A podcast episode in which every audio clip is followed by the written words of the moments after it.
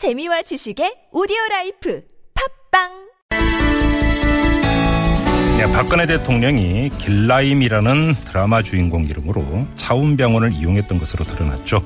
또 이 차움병원이 최순실 씨 자매 이름으로 박근혜 대통령의 주사제를 대리 처방했다는 보건당국의 조사 결과도 나왔습니다.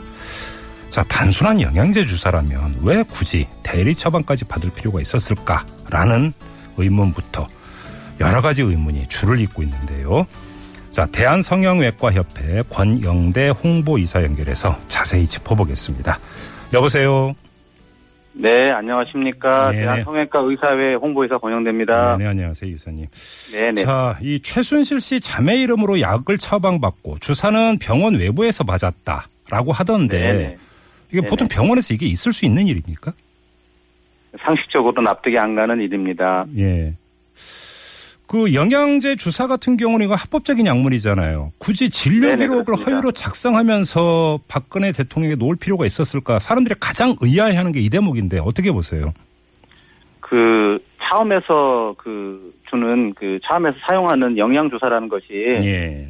예를 들면 뭐 다른 병원에 없는 특이한 거라든가 구하기가 힘든 것이라 그러면 이해가 갑니다. 네네. 예, 그런데 차음에서 지금 현재 사용하고 있는 모든 영양제는요. 예. 일반 그, 어, 그 모든 의원에서 다 쉽게 구할 수 있는 것이고 네. 그리고 어, 대통령이 집무하고 계시는 청와대 안에도 의무실이 있고 예, 그 옆에 예. 바로 또 국군지구병원이 있기 때문에 네네.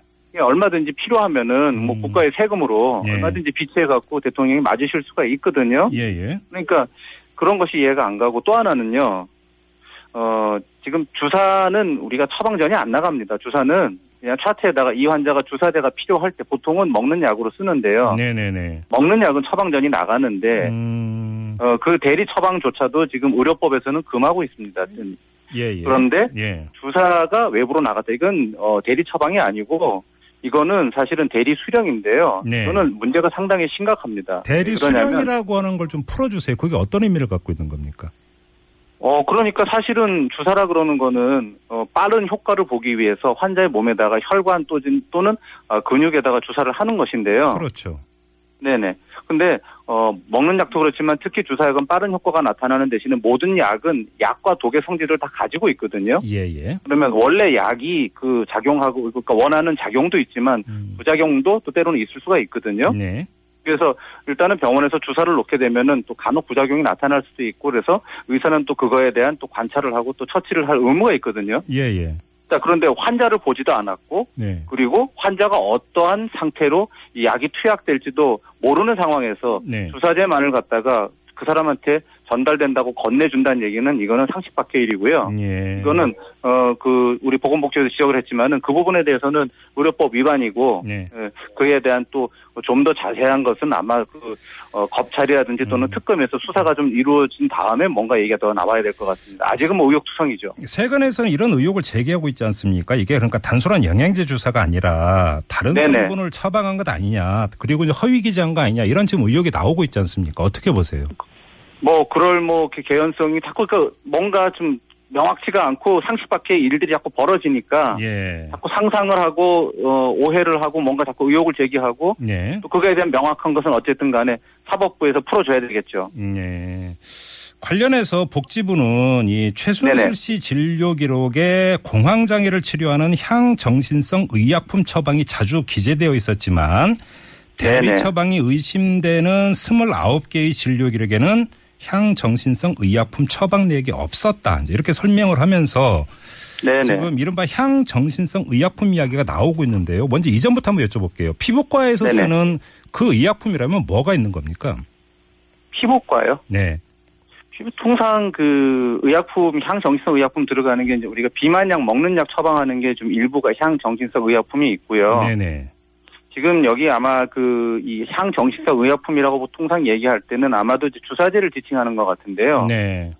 공황 장애라고 그러는데 어 제가 차원병원 그 홈페이지를 살짝 살펴봤는데 거기 지금 정신의학과도 지금 어 진료 과목으로 되어 있거든요. 아, 성형외과는 어떻습니까? 성형외과.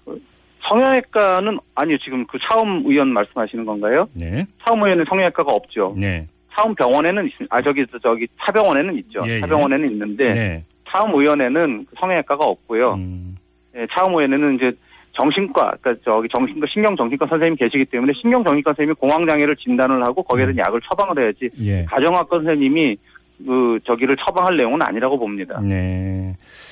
자, 이른바 세월호 7시간 이야기가 계속 나오고 있지 않습니까? 네네. 자, 이 세월호 참사 당시에 보톡스 치료나 리프팅 시술을 네네. 받다가 7시간 동안 업무를 보지 못했다. 네네. 이런 의혹이 계속 이제 그 꼬리를 물고 있고 이게 지금 의료와 관련된 의혹이 나오면서 연결이 되고 있는 게 뭐 현실인 것 같은데요. 네네. 전문의로서 이런 의혹은 어떻게 받아들이세요?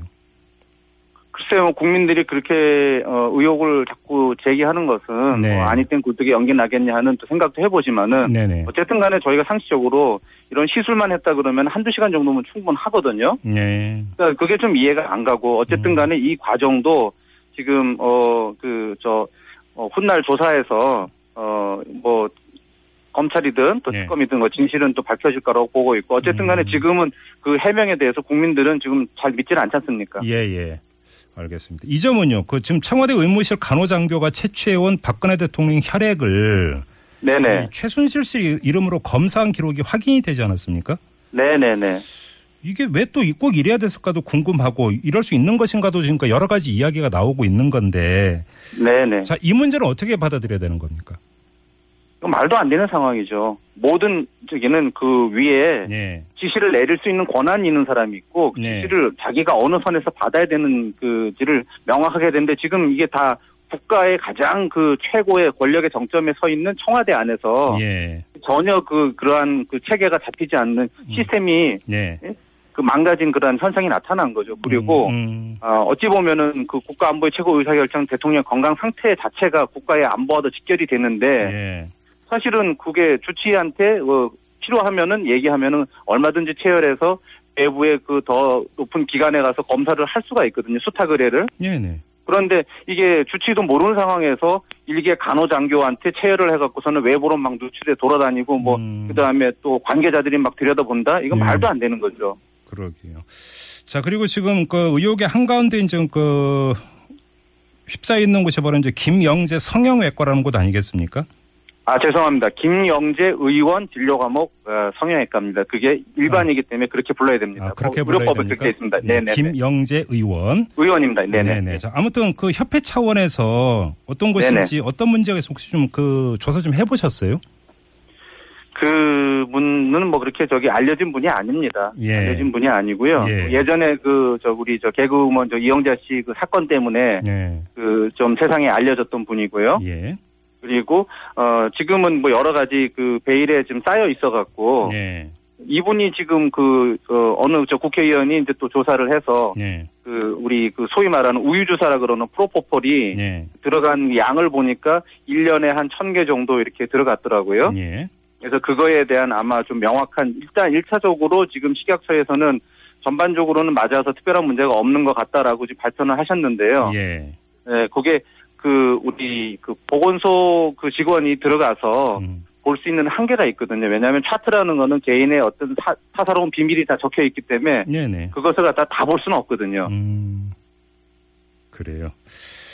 자, 근데 이게 또 이제 여러 가지 의혹이 꼬리를 물고 있는 게 김영재 원장이 일반 의인데 서울대병원 네네. 성형외과의 외래 교수로 위촉이 됐다고 하지 않습니까? 이런 일이 네네.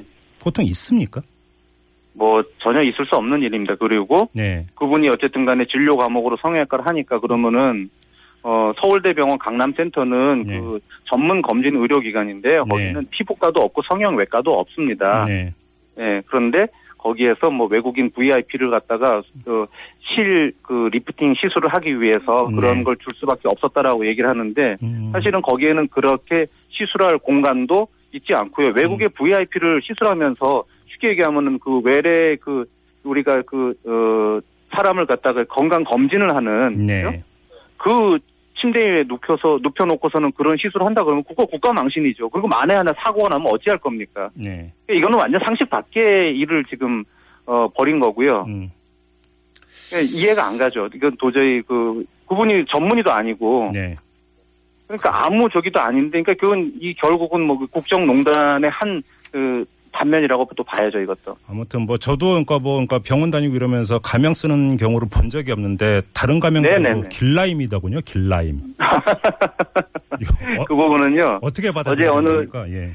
그 이제 소위 말해서 이제 그 뭐라 그럴까 좀 심했던 것 같습니다. 그러니까 이제 보통 저희가 통칭 네. 아, 우리가 그 우리 뭐 대통령이라고 보통 함부로 못 부르고요. 그 공무원들이나 저 정치권에 계신 분들이요. 네. 보통 VIP라고 호칭을 하거든요. 그렇죠. 그렇죠. 예. 예, 뭐 차트에다 VIP라고 써 있다 그러는데 네. VIP라고 호칭하는 것조차도 좀 사실은 좀 티가 나니까 음. 알아서 알아서 좀 그분을 보호해 주기 위해서 아마 네. 길라임이라고 어제 뉴스는 저는 그렇게 봤습니다. 길라임이라고 병원 측에서 알아서 그렇게 좀 가명으로 써준 건데 결국은 그렇게 되면 이건 명백한 의료법 위반이거든요. 법률 위반 아닙니까? 예, 예. 그렇죠. 의료법에는 거기 분명히 이름을 정확하게 기재하고 네. 이런 성실하게 모든 것들을 기재하게 돼 있거든요. 음흠. 알겠습니다. 지금 어, 이사님하고 이야기를 나눠보니까 크게 두 가지인 것. 하나는 법률 위반이라고 하는 것들이 여러 가지가 지금 확인이 되고 있고, 네네네. 그다음에 그러니까 또 한편으로는 의혹은 계속 불거지고 있는데 뭐 명쾌하게 진실이 규명되는 것은 또 별로 없고 이렇게 좀 봐야 될것 네네네. 같아요. 알겠습니다. 일단 말씀 여기까지 들을게요. 고맙습니다, 이사님.